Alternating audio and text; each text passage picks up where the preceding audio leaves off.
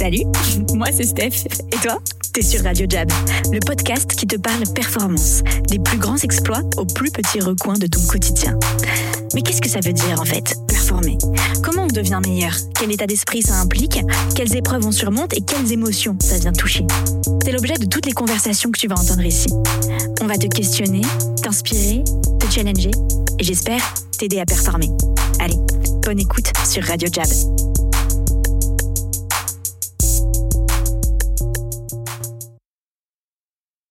You like money? Ouais, c'est ça. Wear a suit. Wear a suit. You want to make more money? You like money? Wear a suit. Put yourself together. People respond to it. Has nothing to do with you. It has to do with the narrative that's already implanted in people's consciousness. You don't want to swim upstream. You want to work with what people already know. You can use that tool to get what you want out of this life. Je pourrais l'écouter tout le temps parce qu'en fait, je trouve qu'il y a plein. C'est comme un oignon. Il y a plein de layers dans ce qu'il dit. Il y a plein de couches dans ce qu'il dit.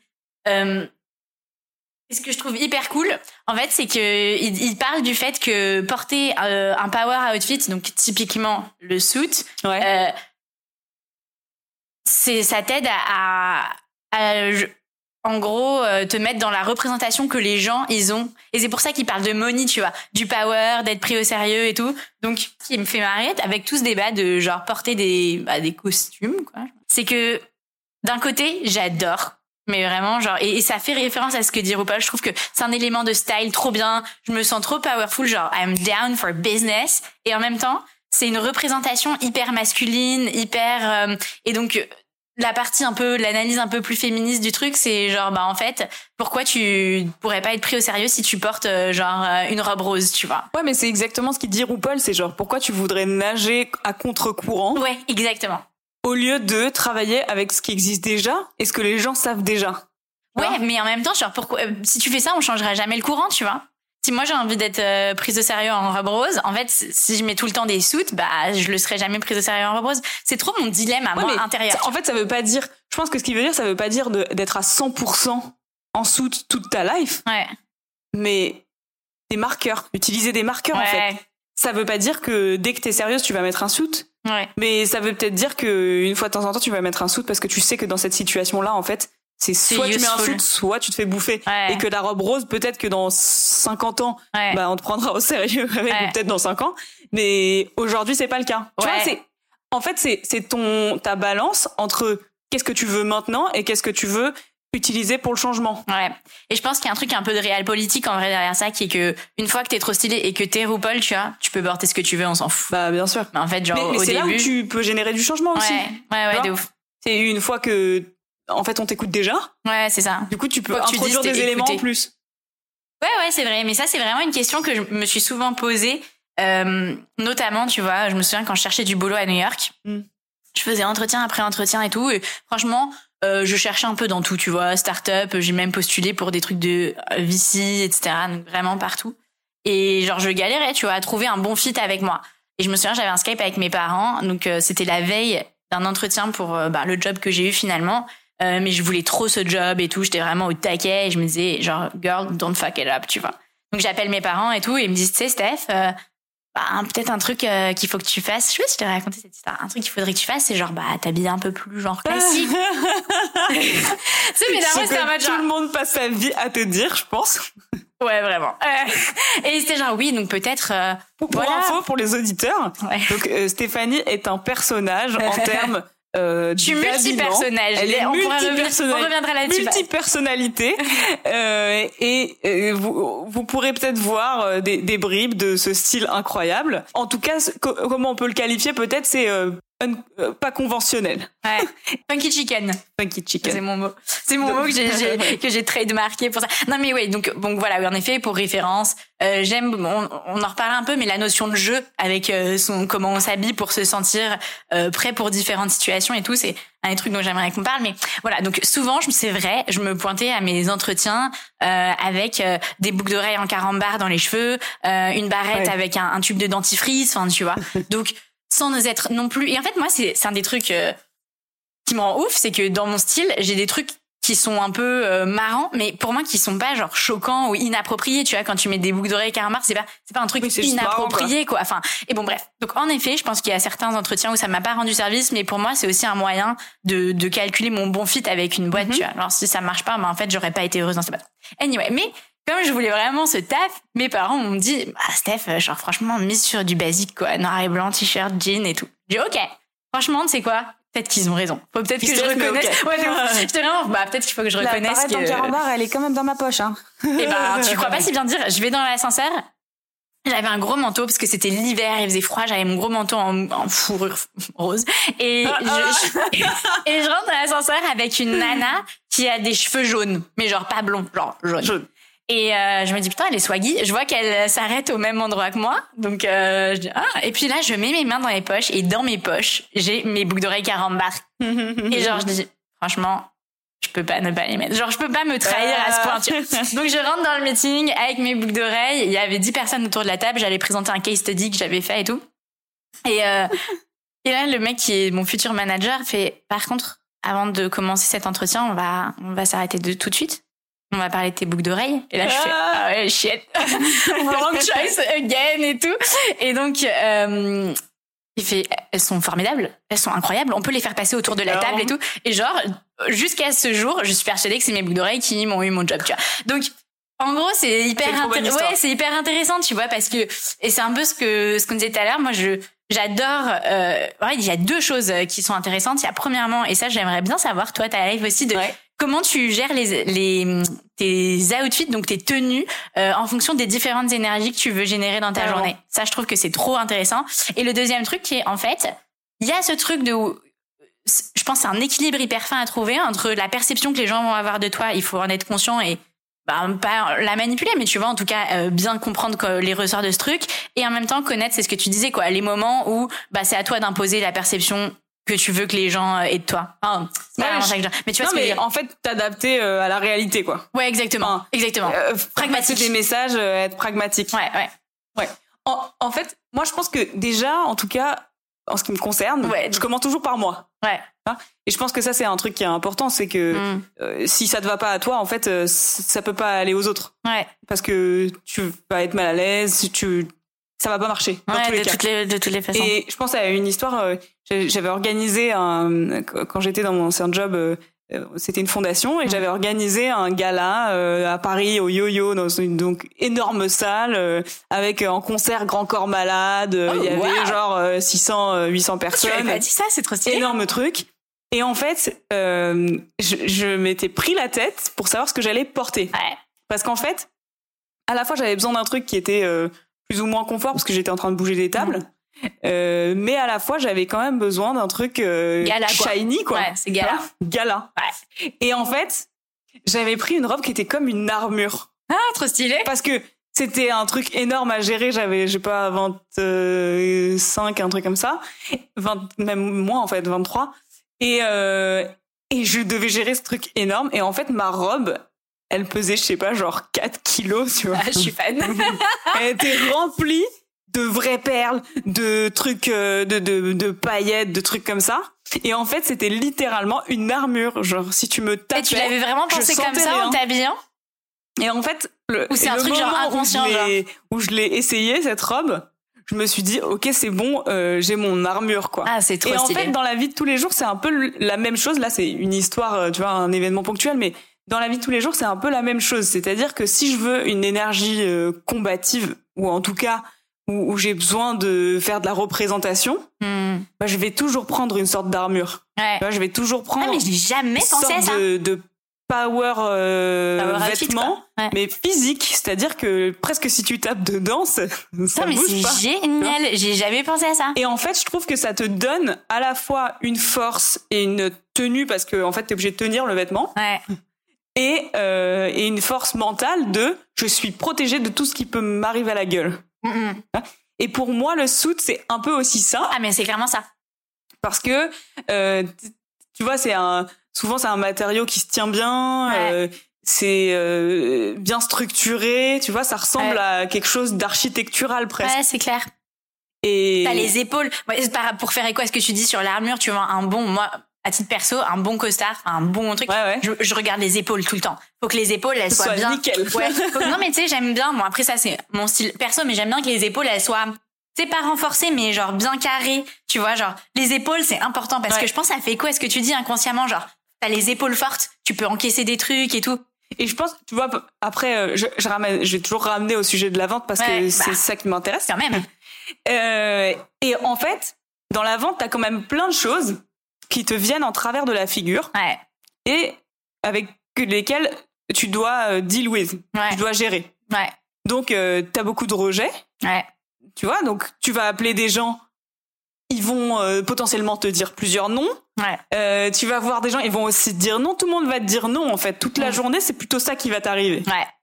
Et je trouve que d'avoir des vêtements qui te font la peau dure, c'est une, métaphore, mais ça marche. Ouais, ça te fait la peau dure et ça t'aide à, moins prendre euh, ces trucs-là, Ouais. tu vois? Ouais. Et dans l'autre sens, ça te donne aussi confiance Ouais, parce de que fou. de l'intérieur, bah, t'arrives mieux à, à rayonner. Ouais. Tu vois? Et, et tu vois, ouais, non mais c'est exactement ça. Et je pense que c'est intéressant par rapport à ce qu'on disait tout à l'heure. Moi, ça m'est arrivé dans certains rendez-vous où j'ai senti que la façon dont je m'étais habillée, pour le coup, c'était pas le bon choix. Parce que typiquement, je me prenais des hum, des rejets, enfin voilà, des des euh, contestations. Et tu suais, et c'était trempé, genre. Et ouais, et en fait, tu sais, j'étais juste pas à l'aise. Je sais pas comment expliquer. Et au contraire, là où ma tenue aurait pu m'aider, tu vois, à regagner du Ouais. courage, et j'y crois vraiment à ça, tu vois, à regagner du courage, et ben comme je sentais que j'étais pas euh, dans une tenue qui était appropriée, qui me donnait de la force pour cette situation, Mm. et ben en fait, ça m'a fait me rétrécir. Ouais. Littéralement, j'avais l'impression dans la pièce que je rétrécissais, et je suis sortie de ce rendez-vous. euh, mal, mais vraiment euh, Mal mal, dans ta peau, genre. physiquement, tu vois. Alors que je m'en souviens encore très bien, c'était une robe rose pour le coup, tu vois. Mm. Euh, mais vraiment et j'avais mis euh, un, un truc une fleur dans la tête dans les cheveux et tout enfin voilà tu vois je pense que c'était un de mes premiers rendez-vous commerciaux dans ma vie et j'étais genre bah je vois pas pourquoi je m'habiller autrement mais ça a été une leçon quand même euh, de me dire en fait ça peut vraiment influer sur ma confiance euh, commerciale ma ça. confiance en, en rendez-vous business et tout c'est pas anecdotique Ce dont tu parlais entre euh, de la balance entre euh, comment on ajuste, ouais qu'est-ce que je veux porter moi, qu'est-ce Ouais. que ça dit et comment ça sera perçu, reçu. Ouais, c'est trop intéressant. Et j'ai un autre truc à dire, comme on est un peu dans la partie plus business, Ouais. dans ça, voilà, ça m'intéressait d'en parler. Euh, C'était sur le dress code dans une entreprise, dans une boîte. Oui. Donc ça, c'est, bah, Oui, on en parlait un peu, ouais. On en parlait en entretien, et moi j'y pense beaucoup pour la culture euh, jab. Pour la culture d'entreprise, même au global. Ouais, de- chez, chez nous, c'est le cas. Enfin, Des chez boîtes. nous, ça détermine des choses, mais chez tout le monde, en fait. Non, je je suis vraiment dans n'importe quelle boîte et, et voilà, comme on réfléchit particulièrement, genre chez Jab au dress code, etc. En ce moment, j'ai lu un bouquin, c'est cet été, j'ai lu euh, le livre de Ben Horowitz, Yes. What You Do is Who You Are. Donc c'est un livre sur la culture corpo. Bon, je t'en ai déjà Il parlé. est mais excellent. euh, Je le redis, il est absolument génial. Moi, ce que j'ai adoré dans ce bouquin, c'est que il prend des exemples culturels. Donc, c'est pas un livre de case studies sur genre Nike a fait ça, faites ça. Euh, c'est vraiment, il va aller euh, étudier le code de conduite des samouraïs. Il va aller regarder un mec qui est devenu euh, chef de gang de prison. Enfin, excellent. Et il en tire des leçons sur vraiment la culture au sens hyper pur et comment ça se traduit dans une boîte. Ouais. Et à un moment, justement, il parle du dress code. Et Bon, il y a, y a plein de trucs et moi j'ai toujours été anti-uniforme. Rien qu'à l'école, Mhm. tu vois, j'étais vraiment en mode. Pourquoi euh, bah parce que j'étais là, en fait, mon, mon individualité, vous pouvez pas me la supprimer, je l'exprime au travers de comment je m'habille. Et donc, il y avait une question soit de confiance, on, on peut faire plein d'analyses, mais derrière, je me disais, qu'est-ce qui reste de mon individualité si, si vous Mhm. m'obligez à m'habiller en noir, tu vois. Et en fait, en y réfléchissant, pareil, dans le monde de l'entreprise, je me dis, mais les dress codes, bon, ça m'est arrivé d'aller à la défense, rarement dans ma vie. Et, et je m'en souviendrai encore une fois toujours. J'avais mis un, comment on dit, un soute déjà, un costume. Un costume. Bleu roi, tu vois. Vraiment, je m'étais pas non plus craqué. Je te jure, j'étais le point bleu dans un océan de noir. Et donc, tu vois, pour moi, ça a toujours été la suppression de l'individualité, l'uniforme, etc. Jusqu'à ce que je lise, du coup, pour euh, revenir sur le bouquin de Ben Horowitz. Ouais. Et lui, il raconte qu'en fait, euh, le dress code, euh, c'est un ciment pour la culture d'une boîte. Tu vois, le, le fait qu'on Ouais. adore tous Nike euh, chez Jab, c'est pas un hasard. Et qu'on veuille tous aller s'acheter des Nike pour le mardi, parce que le mardi, c'est le jour du Big Jab où tout le monde vient Ouais, pour prendre un trajet, etc. Donc, il y a un côté où je trouve ça stylé, et il y a un côté où je me dis, ben, jusqu'où on, jusqu'où tu vois, tu, tu contrains les gens à s'habiller euh, euh, pour ta culture de boîte. Enfin, je sais pas si tu as réfléchi à ce sujet. là-dessus. Ah. Il y a une histoire marrante là-dessus, c'est justement sur Nike. Ah bah vas-y. Euh, en gros, il y a dans, dans la biographie de Phil Knight qui s'appelle Shoe Dog, qui est exceptionnelle. Il raconte quelque chose sur le dress code chez Nike, parce Ouais. que à un moment donné, quand Nike a voulu devenir public, ils ont dû élargir leur gamme, c'est-à-dire qu'ils pouvaient Ah pas être seulement une boîte de chaussures, mais ils devaient avoir une ligne de vêtements en plus, comme Adidas, etc. Et en fait, euh, Phil Knight, qui est donc le CEO de, de Nike, a confié cette tâche à un gars qui trouvait euh, euh, brillant, exceptionnel, un comptable. Et en fait, toute son équipe lui a dit, mais enfin, encore un comptable pour faire des fringues, ça n'a aucun sens. Ouais. Il a tenu tête comme d'habitude, et en fait, au fur et à mesure que la ligne de vêtements était construite, bah, il s'est rendu compte qu'il n'avait pas fait le bon choix. Ouais, je m'en souviens de cette anecdote. Euh, un- et, et il raconte la réunion où Ouais. le fameux gars présente la ligne de vêtements et en fait il sort les vêtements d'un papier craft et il y a toute l'équipe des dirigeants de Nike qui s'appelle les butt face donc en gros c'est les, les de têtes de cul quoi J'adore. et, euh, et il sort ses vêtements et là tout le monde se tape une barre mais monumentale et tout le monde mais en fait rigole de lui. Ouais. et même Phil Knight Je crois que même le de mec, rire d'un sorte de rire jaune quoi mais un rire de, de nerfs en fait. Ouais. et donc le gars très maladroitement remballe toutes les tous les vêtements dans le sac craft qui commence à péter. Enfin bref c'est c'est c'est horrible. Et finalement Phil Knight euh, confie ça à un autre gars de la boîte. Et en fait pendant cette période où il crée cette ligne de vêtements il a commencé à regarder un peu comment s'habillait tout le monde dans la boîte. Et s'est rendu compte qu'en fait tout le monde s'habillait horrible No sense of avec style. les chemises hawaïennes, le bide qui dépasse parce que la plupart des dirigeants de Nike ils étaient énormes à l'époque. Euh, et, et il s'est dit mais en fait c'est pas possible. Ouais. Ouais. Et euh, il a donc imposé un dress code. Un jour il a dit ok maintenant c'est euh, wear a suit. Enfin. C'est taille taille obligatoire quoi. Et ce qui s'est passé c'est que toute son équipe dirigeante a refusé le dress code. Ouais. Et non seulement ils ont refusé, mais ils ont contesté, c'est-à-dire qu'ils sont venus en, pire, costume. Ils sont venus en costume euh, à carreaux horrible, flashy, jaune, bleu, machin, Ouais. pour protester. Ouais. Il y a eu une énorme engueulade entre eux. Il, et Phil Knight les a renvoyés chez eux. Et là, il a vu le mec qui était censé, euh, qui était censé euh, faire la ligne de vêtements arriver avec une chemise en flanelle rose dégueulasse. On voyait son ventre et un pantalon. Et il l'a renvoyé chez lui. Et en fait, quand il a vu sa réaction, il s'est rendu compte qu'il n'avait pas fait exprès. Ouais. Que c'était pas Ouais. en, que c'était pas une contestation pour lui et que juste il avait pas de style. Donc, c'est intéressant en termes de culture Hmm. parce que à la fois il a voulu imposer quelque chose euh, euh, de nouveau et qui était pas incohérent en plus à l'époque parce que juste il a voulu dire les mecs habillez-vous bien Ouais. mais ça a dit quelque chose de la culture la réaction Ouais, de fou. Bah, la Nike, c'est une boîte de réaction, rebelles, quoi. on est libre on est rebelle on est des misfits et si on s'habille mal fuck you Ouais. tu vois? Et c'est c'est assez cohérent d'ailleurs. euh, Il faut absolument le lire ce livre parce qu'il est, Mm. il est hyper riche et il est écrit comme un roman, donc c'est très facile à lire. Mais, mais je pense que ça en dit long sur la culture. Ouais. Truc de dress code, C'est un En vrai fait, choix. c'est un vrai choix. Et euh, à la fois, ça génère de la culture Ouais. et à la fois, ça euh, fait sortir de la culture. Ouais. Tu vois, là, dans ce cas-là, ça fait sortir cette culture de rebelle, cette culture Ouais. de euh, contestataire, etc. Parce qu'en fait, ce dre- dress code, il a jamais tenu. Ouais, non. Maintenant, ils s'habillent tous en tenue, en Nike, parce qu'il y a des vêtements pour. Mais, mais ce que je veux dire, c'est que. Me demande si t'es euh, obligé de il- t'habiller en Nike si tu tapes chez Non, t'es Nike. pas obligé, mais quand Mais même, tu le fais parce que t'es content, quoi. Ouais, grave. Et, et pour nous, en fait, Qu'est-ce que ça veut dire, tout ça ce qui est intéressant, euh, je parle pour nous, mais je pense que ça vaut aussi pour plein d'autres boîtes. Ouais. C'est, bah nous le dress code c'est casual. Ouais.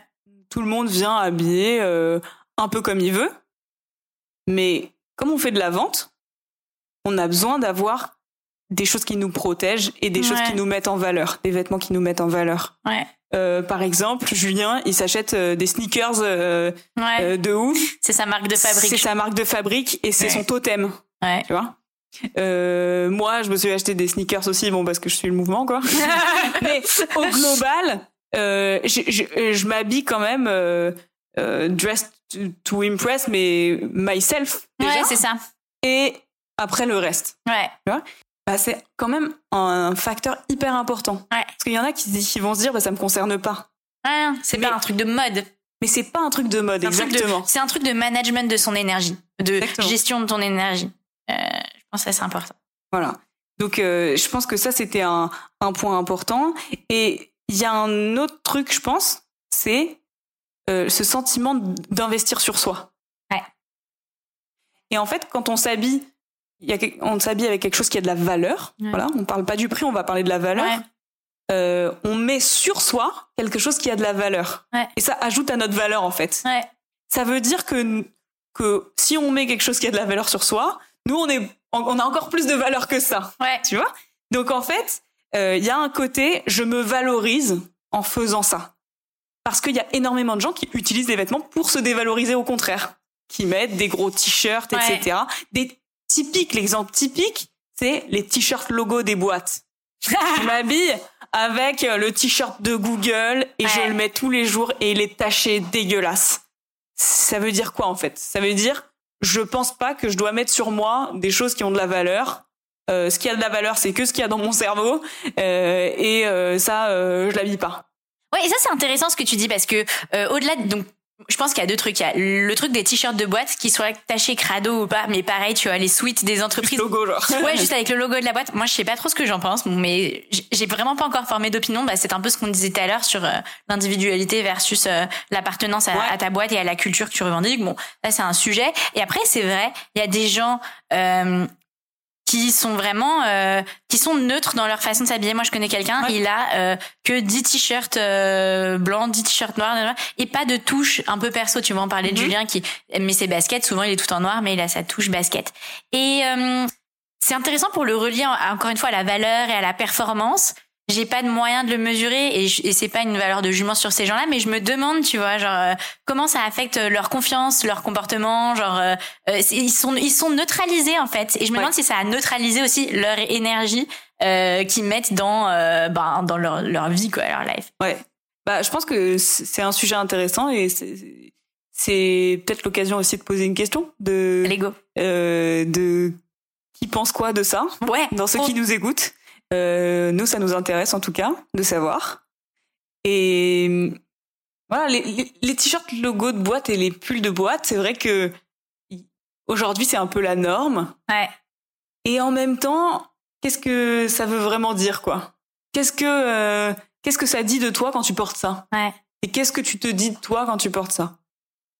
Moi, je pense que euh, chez nous, par exemple, c'est l'individu avant le groupe Ouais.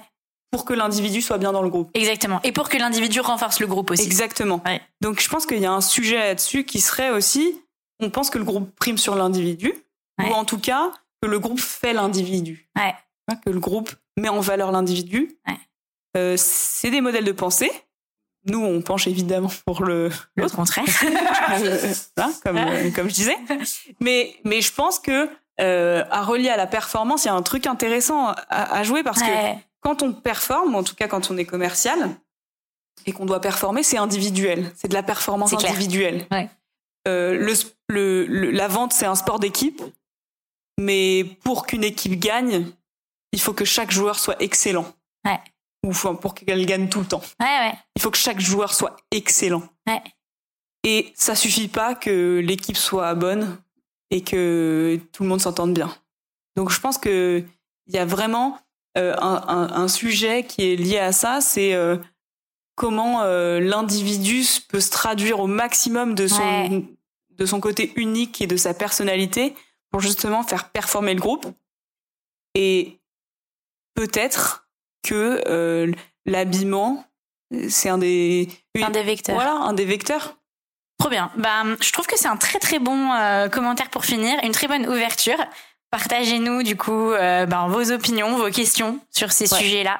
Vos Euh, suggestions de thèmes aussi. Ouais, de s'il y en a. fou. On veut tout entendre. Euh, merci Sarah, c'était trop Merci stylé. Steph, c'était excellent et vous êtes sur Radio Jab. Ciao.